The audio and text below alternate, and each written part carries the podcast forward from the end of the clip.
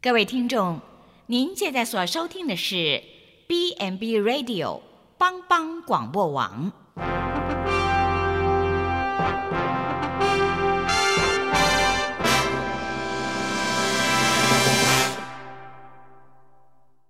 即将为您播出的是由李希昌主持的《有我照你》。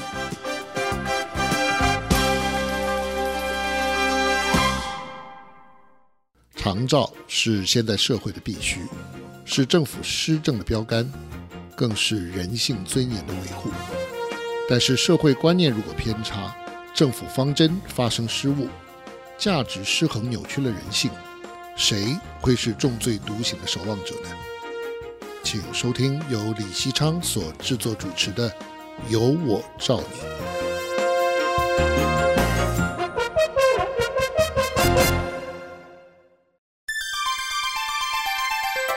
长照辅具资源怎么用？行政院于二零一六年十二月核定长照十年计划二点零，我们简称长照二点零。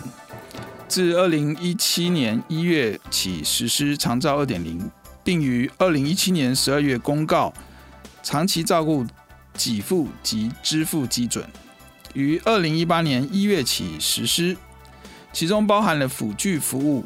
及居家无障碍环境改善服务，也就是 E-F 码的补助项目，希望借由使用适当的辅具，使长照需要者减缓身体退化，维持日常活动，并经由居家无障碍环境的改善，那提供需求者更为安全及舒适的居住居家环境。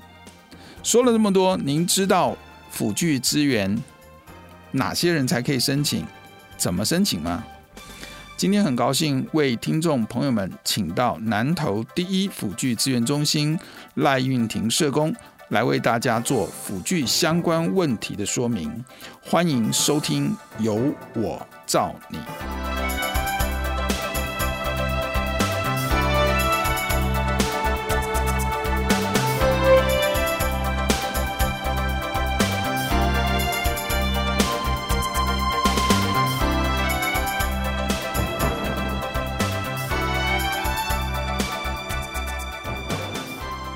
好的，各位听众朋友，大家好，我是呃帮帮广播网由我照你节目的主持人李西昌。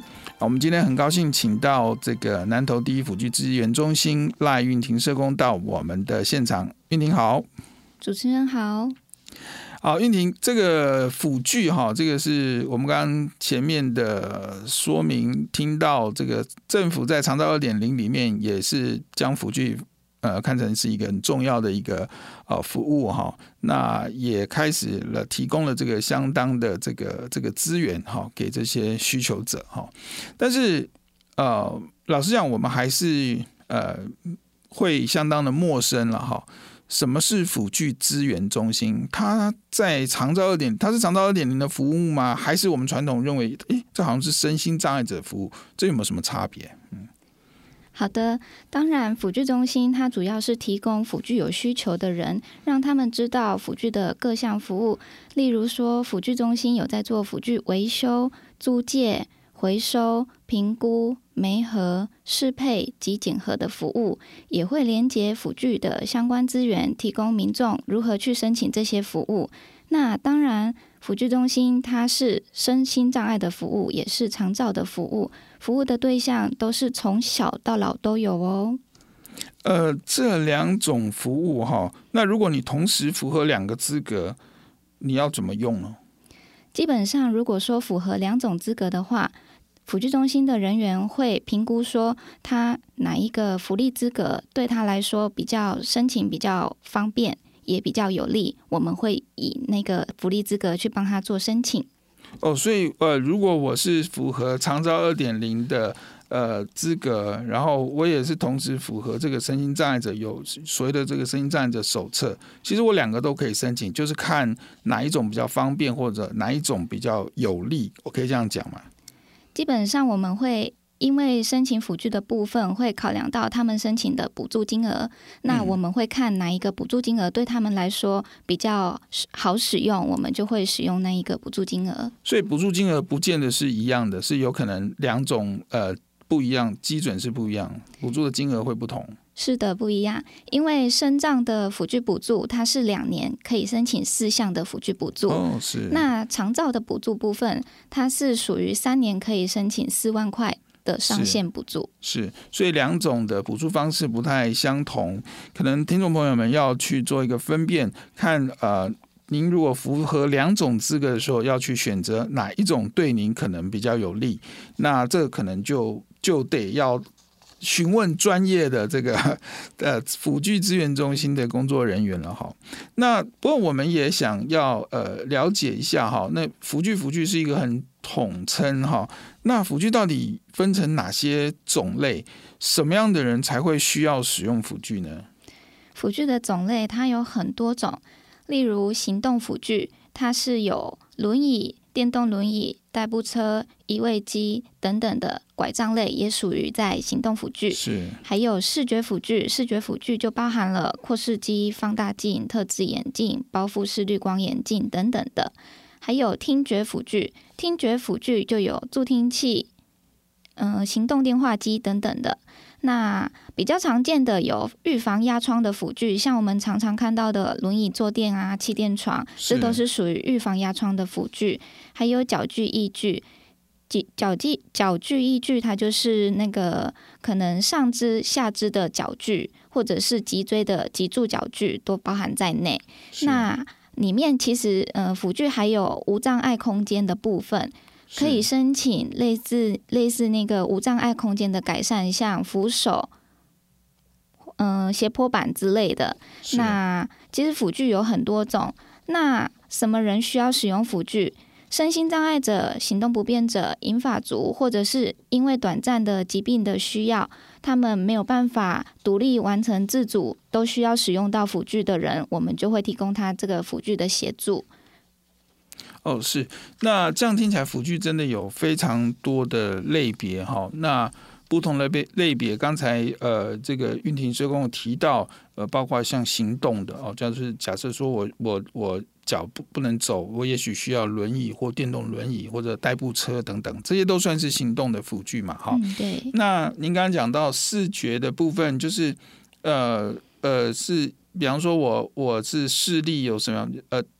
我们我们通常会呃，您您这边接受比较多视觉的申请的是哪一种呃视觉眼镜嘛？也算吗？眼镜特制眼镜跟包覆式滤光眼镜，还有扩视机，这个都蛮常见的。这些也是一些呃比较多民众申请的视觉方面的辅具嘛。对。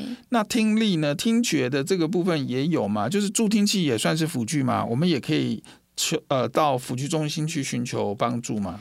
助听器的话，我们就是属于辅具，那它是属于听觉类的。那助听器的部分，我们辅具中心有一位听力评估师，他是专门在做助听器的评估及验证。哦，所以如果有助听器助听器的需求的个案，就可以到我们那边来做评估。哦，是这边主要是做评估，但是并不是贩售或者是这个这个。但是如果是补助款呢，也是跟这个。单位来提出吗？我们主要是协助评估，我们是受理评估跟协助申请的部分。那我们并没有做贩售的工作。是，对，是。那如果说他要申请的话，就是到我们这边先评估完之后，我们帮他受理评估，等他拿到公文之后，他就可以到助听器的厂商去做购买。购买之后，再将相关的资料填写后送到公所，就可以申请补助款了。哦，是，还有刚才韵婷也还提到另外一种，就是呃居家无障碍的这种呃修缮哈，比方说扶手啊、斜坡板，这个的呃用途通常是这样？是呃只要担心会跌倒就可以去申请这些东西吗？或者我家里有只要有用到轮椅，我也同时就可以申请斜坡板这些东西嘛？对，基本上。要申请居家无障碍的改善，它多数是以肢体比较不方便的身心障碍者或者是老人家来做申请。是。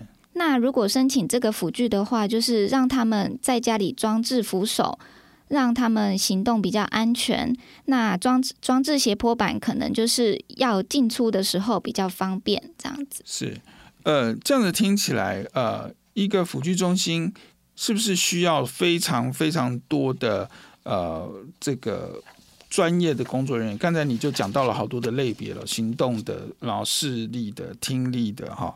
那甚至是这个无障碍这个环境改善的这些辅具中心到底有哪些工作人员？那他们会需要什么样的专业？辅具中心呢，其实它的专业人员有社工师、社工员，还有各类的辅具评估人员，还有维修人员跟行政人员。他们需要什么样的专业？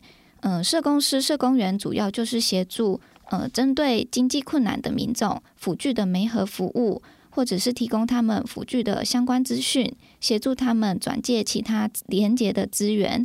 那评估人员呢？我们有分为甲、乙、丙、戊类的评估人员。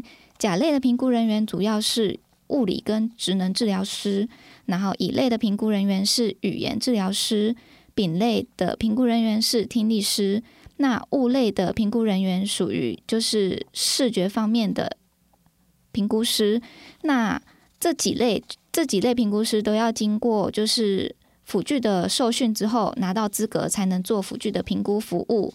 那我们中心还有维修人员，维修人员就是在将那个坏掉的辅具，例如轮椅啊、拐杖啊、照顾床啊，做那个维修进行保养，然后之后就可以再继续使用。也包括我们租借出去的辅具回来，也有我们的维修人员帮他做完整的检修。测试，然后清洁保养之后，再给需要使用的民众使用。那行政人员主要就是在第一线受理辅具的各项咨询跟服务，不管是打电话来的，或者是亲自到辅具中心的，都可以让我们的行政人员提供第一线正确的讯息给他们哦。哇，这样听起来，一个辅具中心真的有非常多不同的专业人员在这边提供服务哈。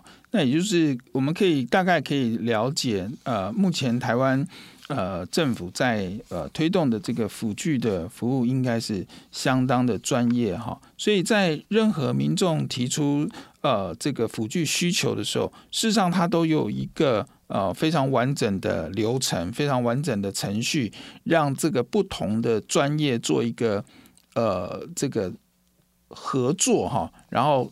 提供这个民众最适切的这个需求哈，那我就想说，诶，想了解说，像这样子的一个呃，民众要提出这样的一个呃这么专业的服务哈，那呃都要到辅具中心的现场吗？那嗯，辅具中心现场要多久的程序，我们才可以完成一个服务的申请？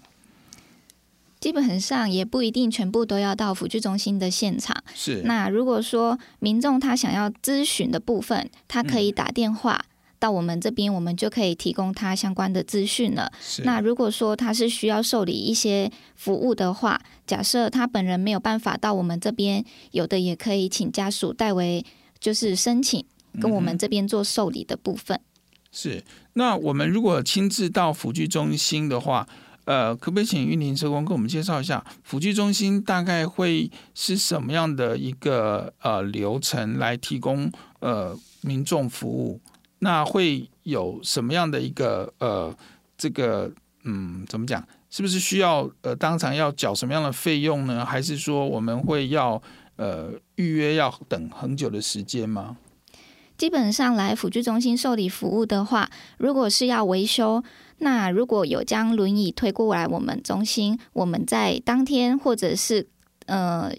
呃，基本上是当天就可以帮他维修完毕，除非说他的材料是我们现场没有办法提供的，我们就会马上帮他做订购材料的部分。那订购到材料之后，就会马上帮他做维修的服务。那如果说要到辅具中心受理租借的服务，租借的话要看我们现场有提供的辅具，像是轮椅啊、拐杖啊、病床、气垫床等等的辅具。那如果现场来。租借的话，我们可以现场提供你们，但是病床的部分有时候需要就是做预约，毕竟病床的部分比较多人在使用，那我们就是尽量也会在尽快安排那个病床的租借，然后帮你们送过去这样子。哎，我也很好奇哈，你刚刚讲到说有这么多专业的服务在呃辅具中心，那辅具中心的呃是不是有很多不同的呃？评估的空间啊，那因为好像像行动的、像听力的、像视力的，是不是都要不同的空间场域？那这些场域来提供服务的时候，我们会不会诶，好像都被别人看得很清楚？这样子会不会觉得怪怪的？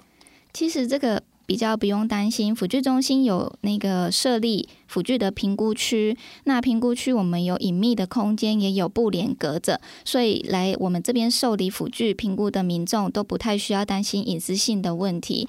那在针对听力的部分，辅具中心这边有一间听力评估室。听力评估室就是让呃需要受理评估听力评估的民众在里面做那个精密的检测。是，所以我这样听起来，辅具中心非常专业，有非常专业的服务的项目，也有服务的呃空间哈，而且会兼顾到呃民众的这个隐私哈。那在这个地方，因为呃，毕竟我们是呃。有困难、有身心障碍呃的这些的需求哈，才会到辅具的资源中心来。我们当然希望在这个地方，我们还是有个人的这些呃隐私可以得到呃保护。那当然最重要的还是呃得到专业的这个咨询跟专业的这个协助哈，让我们可以呃使用到适用的这个辅具哈。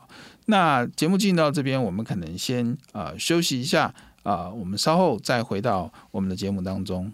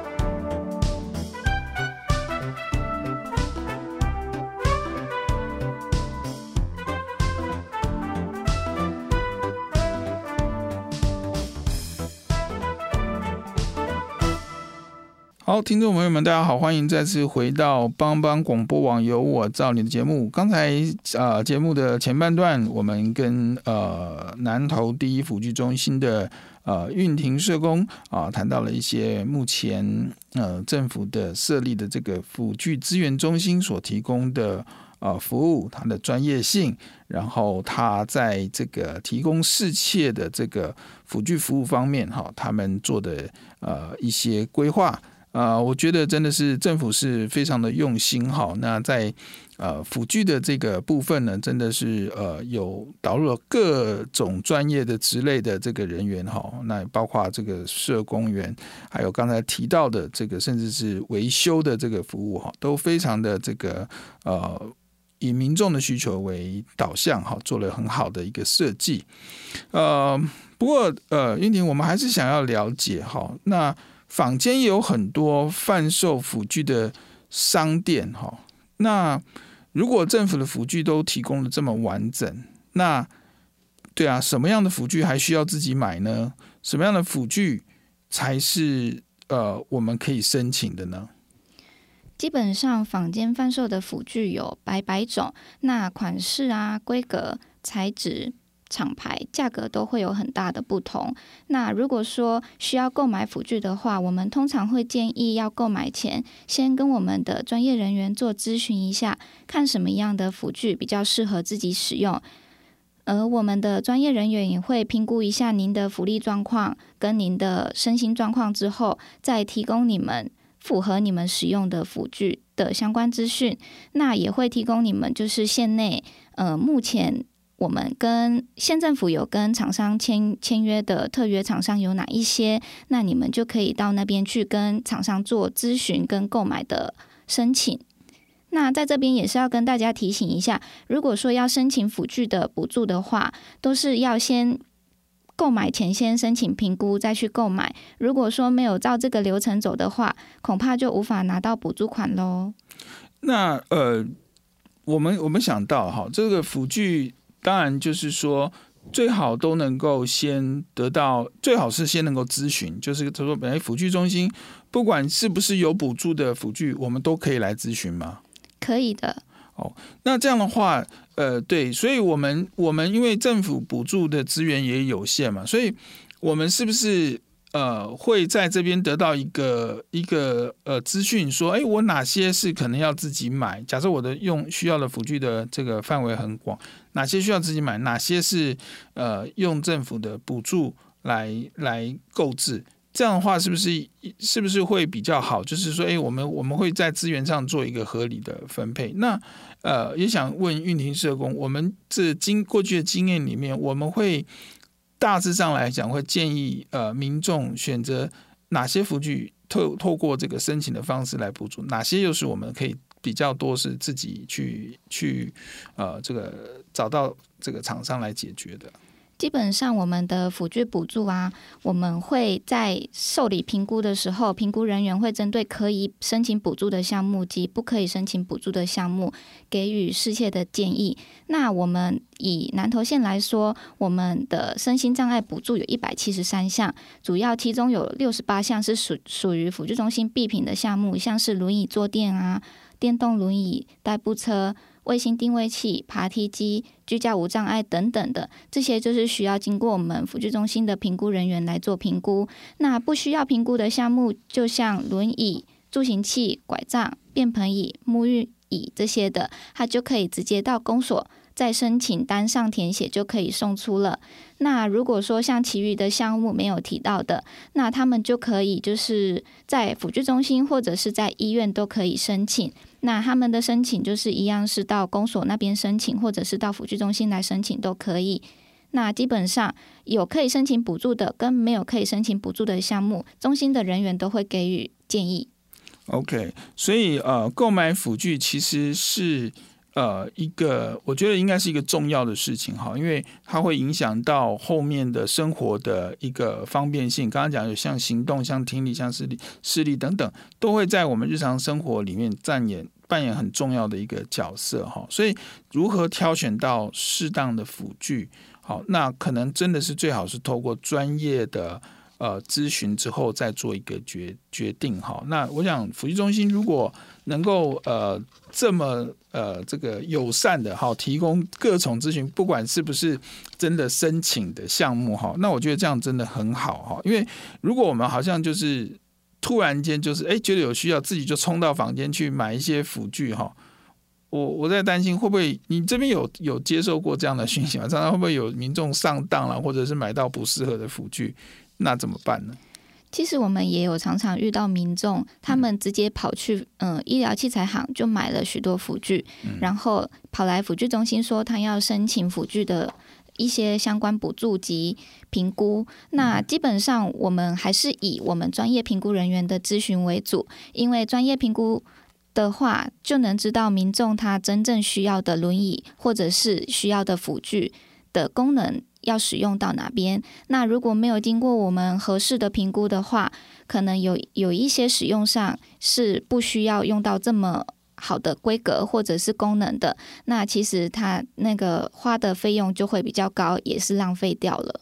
是，所以呃，这个是程序上的一个问题啊。所以你刚刚提到的是说，其实最好先跟专业的这个辅具中心的人员先咨询过，再去做一个呃购买的行动哈。那反过来，如果您购买了再来问 呃咨询或者申请补助，其实有的时候就会。有一些困扰嘛，哈，就是好像你已经买了不适切的东西，那事实上，呃，也用不到，那就就会蛮蛮麻烦的。不过，我想民众会呃这样子做哈，基本上还是有一些便利性的考量了，哈。就会担心，比方说像我就可能会担心说，哇，这个申请是不是旷日费时哈？如果有辅辅具需要申请的时候，会不会拖很久，很麻烦，要我一大堆的资料，然后跑好几趟，然后我才有可能申请到辅具。但是，诶，可能就买个多少钱的东西而已，或者是什么样，那不是自己去呃这个处理很快嘛？那透过辅具中心会不会花很长很长时间？其实来辅具中心申请不用担心会花很长的时间，我们现在的申请的流程都已经有在加快脚步了。那如果说民众要到我们这边申请的话，假设民众他是急迫性，就是马上需要用到这项辅具，假设说他马上就要出院了，在家需要用到床，但是他来申请辅具照顾床的时候，他必须还要评估，还要等。就是时那个公文的时间，那我们这边就会先帮他做受理辅具的租借，先让他从我们这边先租借到呃照顾床回家使用。那流程的话，我们这边也会帮他尽快安排，赶快评估，然后送件，然后等他们收到公文之后再去购买。购买以后，他们再把照顾床归还给我们，这也是可以解决民众的。立呃，马那个立即性出院的困扰。一般来讲，我们像申请这些辅具，呃，我可以讲，可不可以提供一个大致的时间？大概会需要多久的时间，我们才可以拿到我们呃需要用的辅具呢？有没有一个天数的那个？呃、基本上我们现在就是受理评估是，呃，三天内会跟个案联系，三天内会去评估。对，然后就是三天内联系，一周左右跟他做辅具的评估。是，那在呃评估完，马上报告书上传到系统跟公所送件之后，大概在两周内，他会收到县政府寄的核定公文，他就可以去买了。是，哦，所以大概我们呃要完成一个补助申请的这个程序，拿到。这个这个呃辅具大概是要两周的时间，两至三周差不多，两至三周才能够拿到。哦，那有些人可能真的觉得等不及，那怎么办？我们就可以先提供我们现有的辅具借用。好，对，那对啊，因为我我我我就想到说一个实际的情况哈，就是说你想想看，如果说我，比方说我现在紧急就需要轮椅，你会怎么做呢？比方说我在医院，通常我们就说啊。赶快，这个现在要出现需要轮椅，赶快就到对面的那个器材行，我们赶快买一台，就掏出五千块，然后就立刻买了，就就就哇，就赶快用。可是后来才发现，哎，哇，好像这个有补助，哎，这个有什么的，那个就那时候后悔还来得及吗？基本上是来不及啊？为什么呢？我这个这个不是可以补助吗？这个，然后我这紧急有需要，我赶快到对面先买一张这个轮椅来用啊，然后我再申请补助，为什么不可以？因为如果要申请补助的话，我们就是要先送出申请书。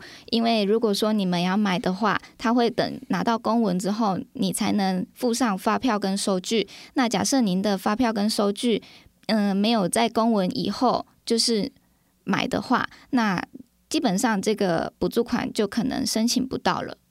好，所以民众、听众一定要。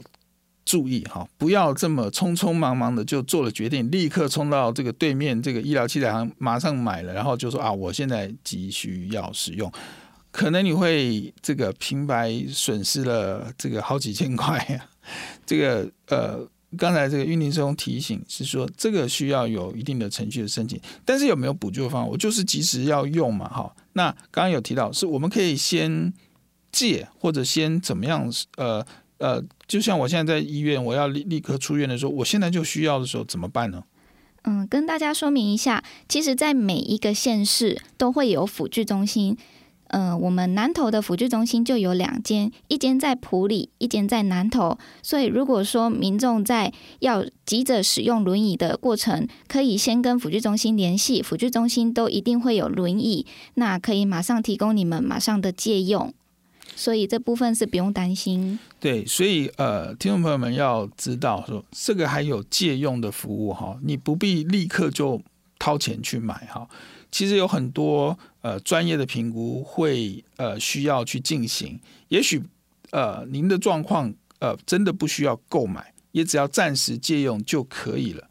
那如果真的需要购买的话，那当然是最好是经过辅具中心的专业人员做了呃咨询评估之后，然后按照一定的程序再来做申请，这样你也才可以得到呃政府的补助，不至于这个大失血哈，这个冲冲动之下去买了这些的辅具，可能会呃第一个是不合用，另外一个恐怕你也得不到这个相关的补助哈。那这些的紧急情情况，事实上，呃呃，辅具的中心也都为大家设想了哈，所以还是有呃很多方便的借用的这样的一个程序。诶，借用很贵吗？还是？基本上轮椅的部分，我们是三个月收借用一次，就是三三个月借用一次是一百块的清洁费而已。我们现在没有收租金喽。哇，你看这个其实是非常好的服务哦。这借用三个月只要一百块钱哦，那就是基基本的这个清洁呃的这个消毒等等的这个回收的这个费呃服务的费用哈，所以其实是非常的呃轻松的负担哈。那也可以呃暂时协助我们大家可以度过一些。啊，紧急的时刻，所以请呃听众朋友们一定要注意哈，不要在呃匆忙冲动的情况下就急忙的去呃自行的购买辅具哈，那恐怕这个就会造成后面很多呃自己的困扰。那节目最后呢，我们还是要请这个呃运婷哈，再帮我们做一个简要的摘要或辅呃说明哈，到底辅具资源中心的服务。好，有哪些呢？辅具中心的服务有辅具的租借、维修、评估、协助的协助辅具补助的申请、辅具的检核、适配服务、回收不需要的辅具等等的。那这些辅具的服务呢，都可以提供给辅具有需求的人，让他们知道。那如果说要申请的话，可以打电话或者是到辅具中心申请。那如果说辅具中心离你们有一段距离的话，也可以就近到当地的公所提出申请，公所也会协助转接到辅具中心来。那中心会依据你们的需要的服务，提供你们适切的服务。好，呃，非常谢谢韵婷的介绍哈。我们呃，相信听众朋友们在收听完这一集的节目之后，我们大概有一个初步的概念哈。辅具呃资源中心可以提供的服务项目有非常非常的多。那么我们也不是呃一味的只想到要买辅具哈，事实上辅具还可以有租借。那么适当的这个这个辅具呢，呃，还可以得到维修的服务。那么当我们家中有不需要用到的辅具的时候，事实上辅具中心还可以回收，呃，再利用哈，提供给有需要的人。所以在这个辅具的这个使用上面，它其实有呃非常好的一个呃观念跟价值的。那更重要的是说，在这个辅具的这个服务当中，呃，需要。很多很多的专业，请民众呃听众一定要注意哈，这是一个专业的服务。呃，如果有专业的这个咨询、呃评估介入的时候呢，呃，对于我们呃辅具的使用者来讲，才是一个保障哈。那如果我们大家就是觉得，哎呀，反正我有钱，我就去买了，然后我觉得我喜欢这个造型，这颜色很漂亮，我就去买了，那恐怕你失去了很多呃专业的这个这个世界性的这个建议哈。那么到后面，也许呃会对你的身体对呃。呃，造成一些影响，那样就得不偿失哈。所以我想，呃，希望听众朋友们在这一集的节目当中，可以呃得到一些基本的概念，那么让大家可以呃在辅具的使用上面不要踩地雷。好，那今天节目时间差不多进行到这边，我们非常谢谢听众朋友们收听，我们下周同一时间啊、呃，在帮帮广播网有我照你，我们空中再会，拜拜。